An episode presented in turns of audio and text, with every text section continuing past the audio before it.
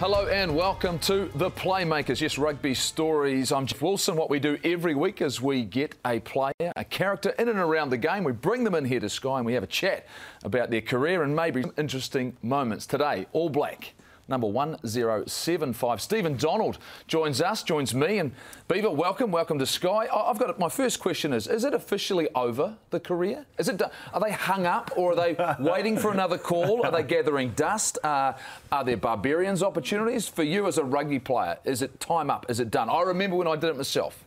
Thanks for having me, Goldie. Uh, I'm 99% absolutely done. Absolutely, and 99% are not the same thing. You realise that. hold on, hold on. So, so if the phone rang and someone said, I'm in trouble, uh, are you open? Look at you. You're in good. You're in good nick, ready to go. If they said, "Look, I could play a couple of weeks for you," could you do that? Is club rugby a possibility still? Yeah, I mean, there's, a, there's been a couple of things pop up from overseas, and, and, seriously looked at them, but it's just more a case of do we want to go there, or you know, and we turned a couple down, and uh, yeah, I mean, club rugby is always going to be there. I mean, I live in the town where I get constantly reminded that there's a club waiting for you on Tuesday and Thursday night, and uh, that'll always be there, I'd say, for a, for a year or two. So, yeah, I'm, I am done, but I mean, uh, if things things popped up that were desirable to do, then you know I've tried to stay in shape. So yeah, we'll see. So nothing's official, right? Because that's no. the thing. I, I, must admit, I was, I, I, didn't, I never said no. I'd never play again. No, hundred you know, But but that was when I was like thirty. Yeah, I mean yeah. you're 37, aren't you? I yeah, well that's, so, that's just medical medical science and stuff. Mate. that's just a number. On. Is yeah. that just a number for you? it's you? Just a number. It's okay, a number. because uh, there's a number of things in your career I want to talk about. Um, but the first thing, and I'm going to start uh, about being an All Black because we've gone through a lot this year in terms of Sky and, and, in terms of COVID, and all of a sudden we've seen an appreciation for the game from the players maybe we haven't seen. And when you first make it versus when you're coming to the end of the, your career, sometimes it means uh, uh it's different. You have a different perspective. For you, what, what did becoming an All Black mean now that you're 37? Have you reflected on that and gone, you know what, this is what having represented my country means to me? Yeah, absolutely. And I think it, it means a hell of a lot more now than ever. I mean, without a doubt, there's things I wish I'd done differently when I was in there and experienced and on an older head, I would have done things differently. But um, means a whole lot more to me now. And at the time, and you'd know, Goldie, when you're in there, you're just in a the most compressed bubble and uh, intense environment that you're ever probably going to be in as far as a working life goes. You know, not that I have experienced too much of a working life, but it's just the the intensity of it all. Sometimes, especially back then, I think the boys probably have a better balance now. But back then, I don't think, certainly myself, didn't actually stop and smell the roses a little bit and just realise how good this is. And and now you look back on and reflect, yeah, very proud, but.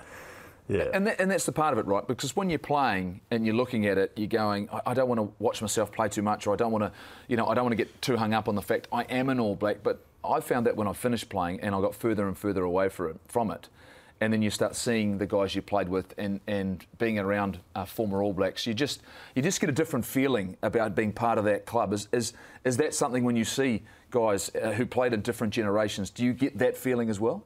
Yeah, absolutely. I mean, I played a golf tournament the weekend with uh, Christian Olo Brown, so so childhood heroes, and you, you, you, meet them and you talk to them and, and, you're just talking to them like ordinary fellas, like you've known them your whole life. So it's uh, yeah, it's pretty special that side of it too. Yeah.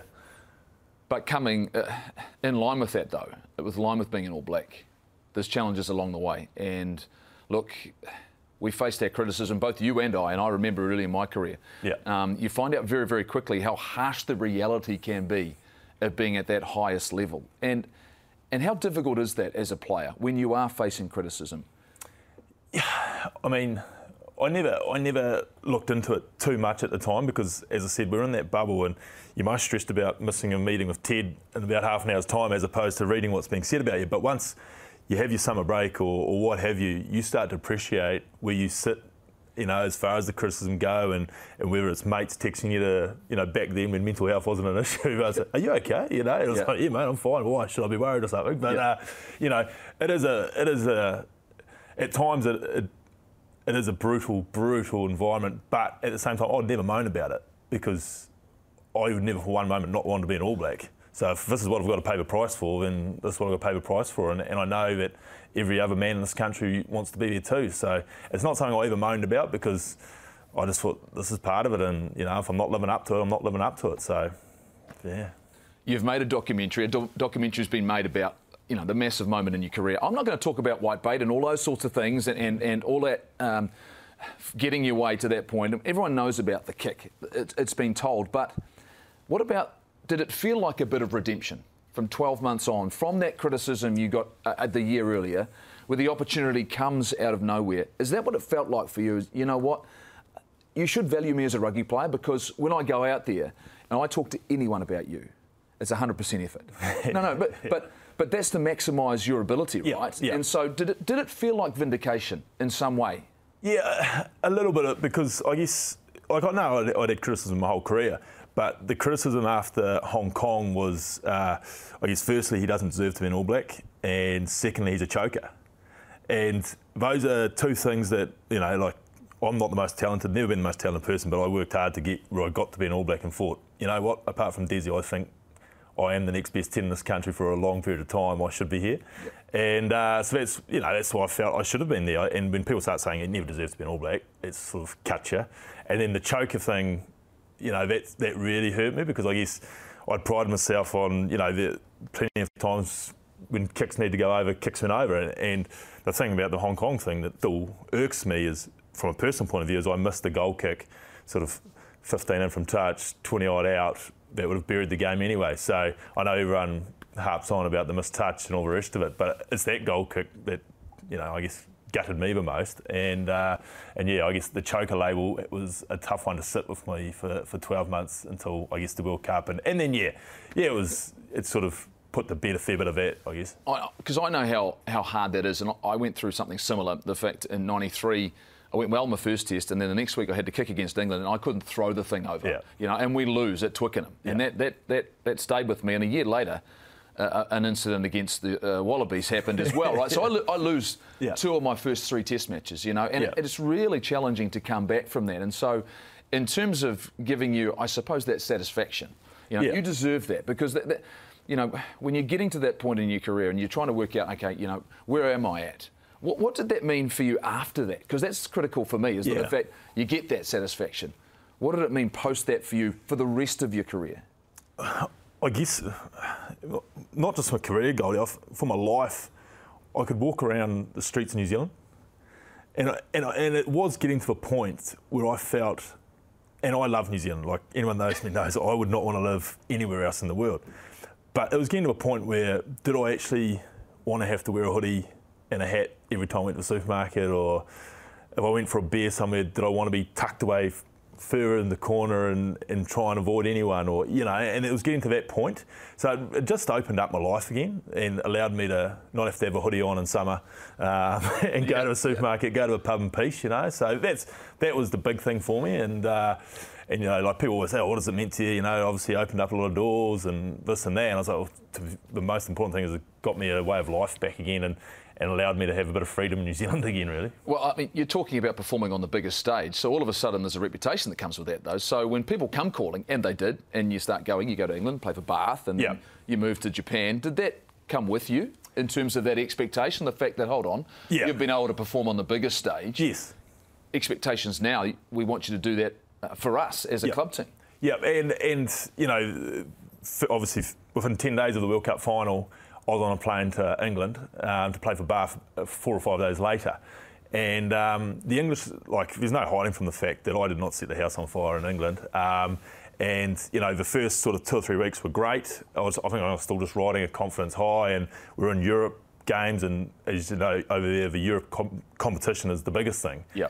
and I was up for that. And you know, we were beating Montpellier and the big teams in France, and we were flying. And then two weeks later, you know, it's December and it's December in England. I'm at Worcester on a Friday night. I can't feel my toes. And the, the rot sets in, and it pretty much set in for like about 12 months. And, and I'm questioning what I'm doing there. And, and suddenly I'm taking shortcuts at training and, and taking shortcuts as far as your discipline goes. And, and in the end, the English time, yeah, they thought they were getting this player, and, and they didn't get they didn't get the best of me, and and I, and you know I've been told they didn't give them- themselves the best to me. It was a it was a funny environment to walk into, but um, yeah, it, it, carried a whole lot of that. But then when you go to Japan again, you're carrying it, and you know just things worked out for me in Japan. You know, at several different clubs. So you know, it, it was great times. But yeah. So at the end of your career now, you look back and uh, do you regard yourself as a good tourist then? Is the fact that when you get on, I mean, because this is one of the challenges in life, and yeah. as a rugby player, as a professional athlete, is that you pack your bags. Yeah. There could be a different destination from week to week, from season to season. Yeah. So when you got to Japan, had you learnt how to spend life on the road? Yeah, yeah. I think yeah, life on the road and going to a foreign club are, are two very different things, and and I think you've got to and that's why I think I fit into Japan so well because in some of the other boys who haven't been anywhere else in the world walk straight into Japan and think, well, this isn't New Zealand. And I, and I learnt that lesson in Bath in England, and uh, that put me in good stead. I had a lot of people tell me when you go to Japan, just almost zip your zip your mouth and just do the Japanese thing. And uh, you know, like I can't completely zip my mouth when yeah. it comes to your first fight. Yeah, yeah. When it comes to talking rugby and how to do it sort of our way. But um, I got I learned how to sort of manage all of that with the Japanese people and, and had the time of my life up there and at different different clubs and at different points of the career. So yeah, but going to the Bath was a great way to sort of say, right, you've left New Zealand now, and you've got to move on from that, and you're doing it their way now. So. So your experience of Japan, what did you learn about their rugby and the potential ceiling of their rugby and we look now, so many of our players, so many of our top players are deciding to go there and take their sabbaticals or yep. opportunities. Yep. You look at that, is, is that a future that we should be looking at in terms of our connection with Japan and we should be growing it more and more? Yeah, absolutely. I mean, the Japanese fans, for starters, just have a, an amazing fascination with the All Blacks. Um, a lot of it's around the haka, a lot of it's around the black jersey. They, they just that's what they want to talk about. Um, and, and, then there's this thing now, like when I first started going up there as a rugby player, they wanted you there for 11 months of the year.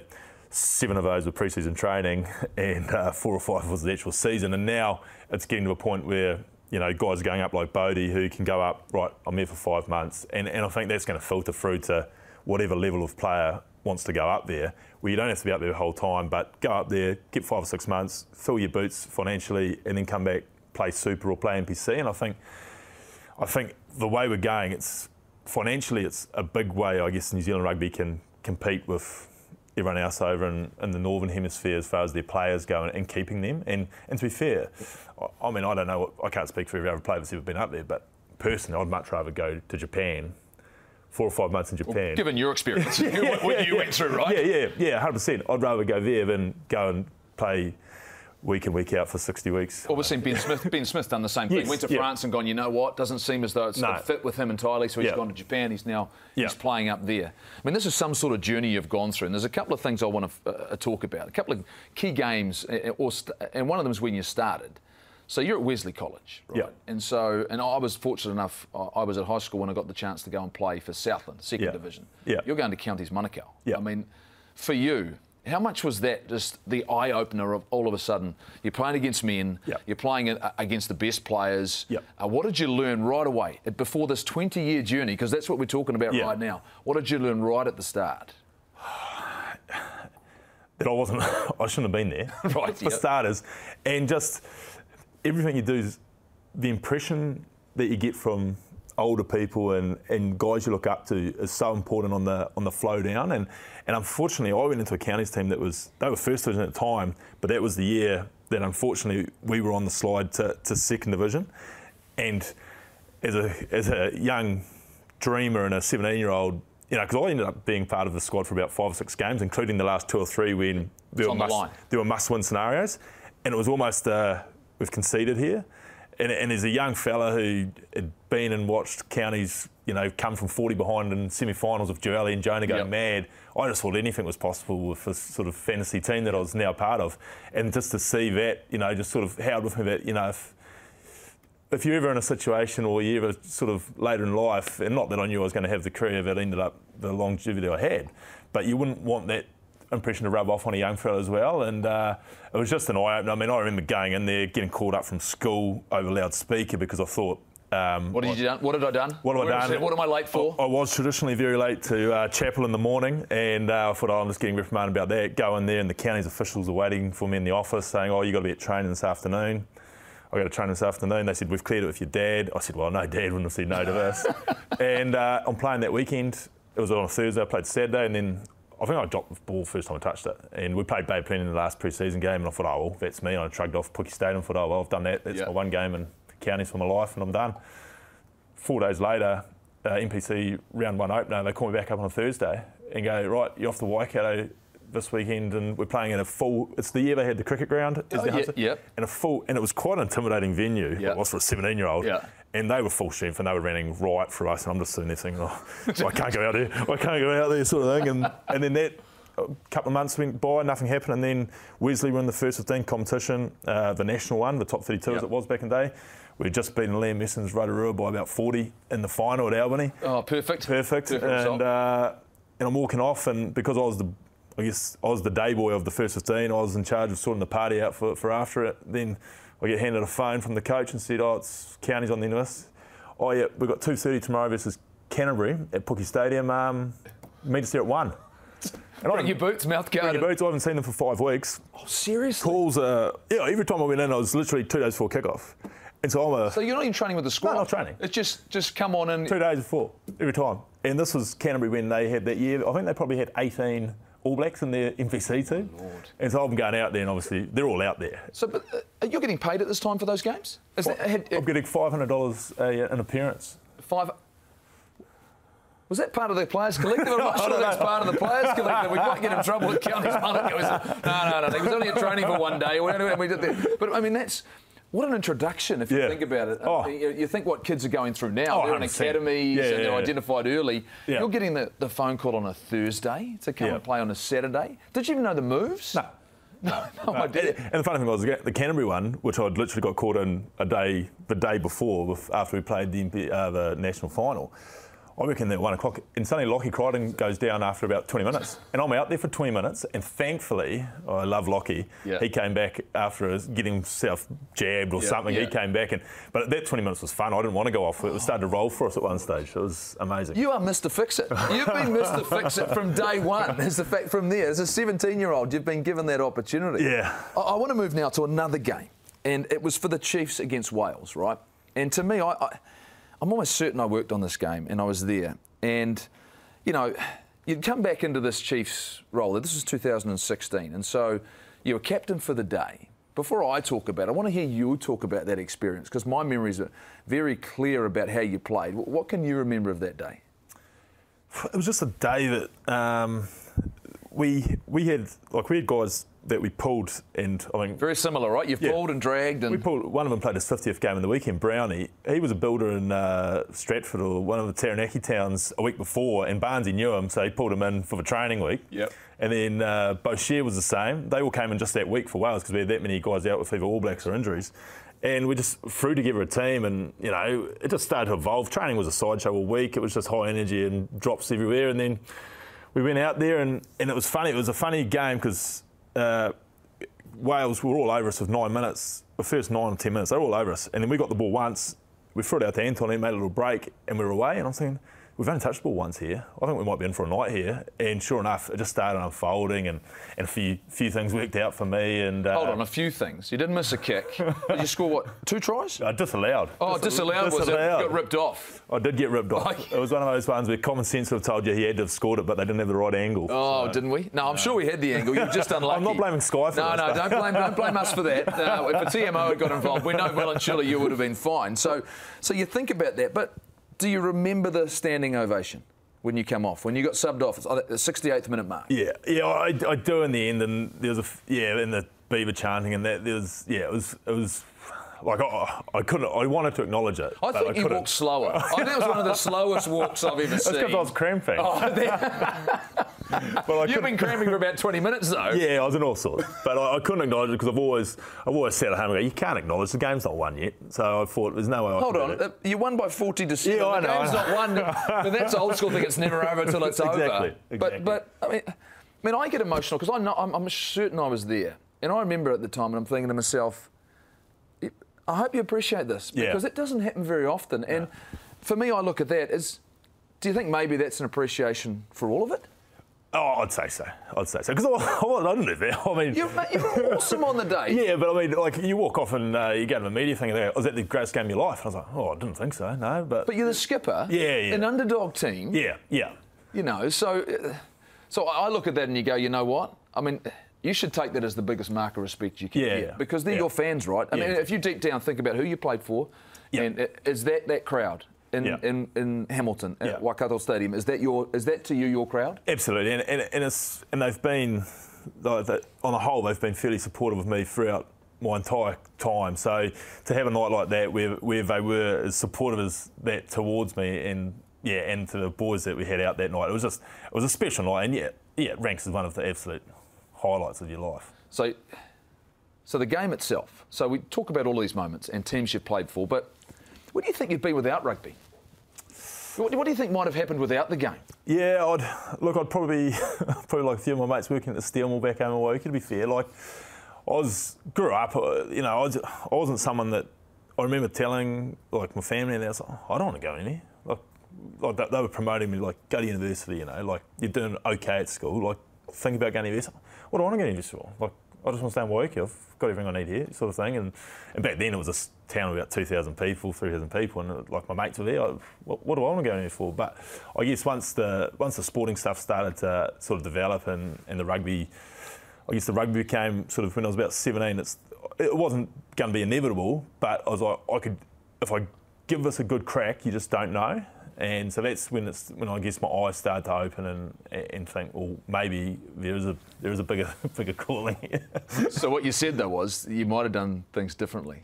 Yes. What, I mean, and that's I think we're all the same because we probably see now the opportunities and the resource and support the players get, and you think to yourself, why didn't I do it differently? But it was it's vastly different now. Yes. And you've been at both ends of it. It's Yeah. significantly Yeah. different, isn't it? Oh, 100%.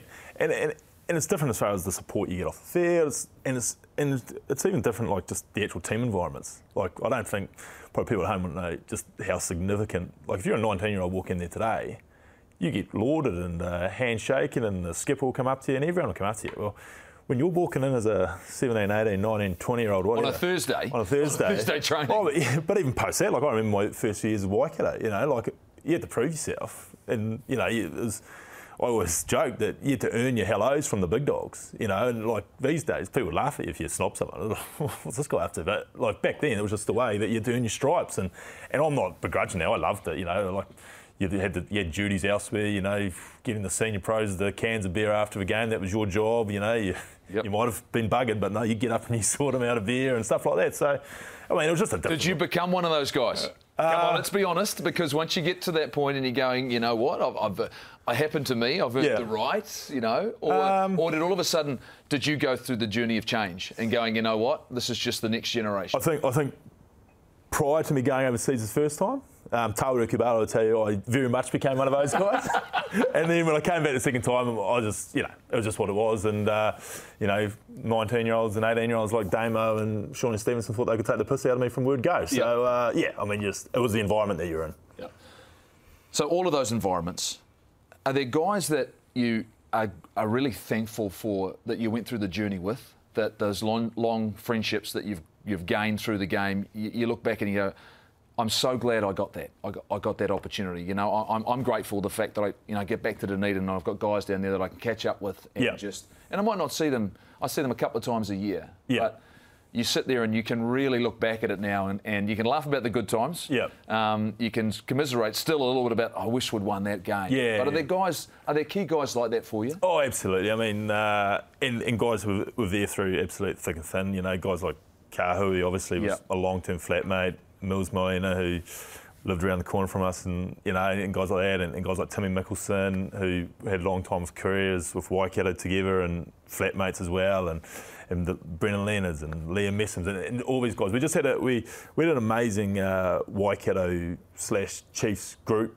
to come through with, and amazing to a point that yeah, we didn't win the titles that you know Yep. still irked me that None of us that- did. that None of us did. but um, you know, I, I, you know, I certainly felt we had a group that gave their all, and, and, and in the situation it was, that's we got to one final during that first stint, and that, and that was as good as it got for us. And, but just a great bunch of guys who, whenever we catch up now, it's, it's not often, unfortunately, but it's, it is good. So what is it now? Uh, for you. I mean, you talk about those catch ups. Yeah. I understand is what uh, fishing's one of them, right? You're hunter Yep. gatherer. Yeah, yeah. You fishing's- and Kahui, right? well, well, well Kahu, Kahu's. But he's still playing. Yeah, he You is still playing. He He can't still- give it up, right? no, he's, he loves a dollar, but um, Kahu's a bit. I think he's getting more than a dollar where he's yeah, going yeah, to.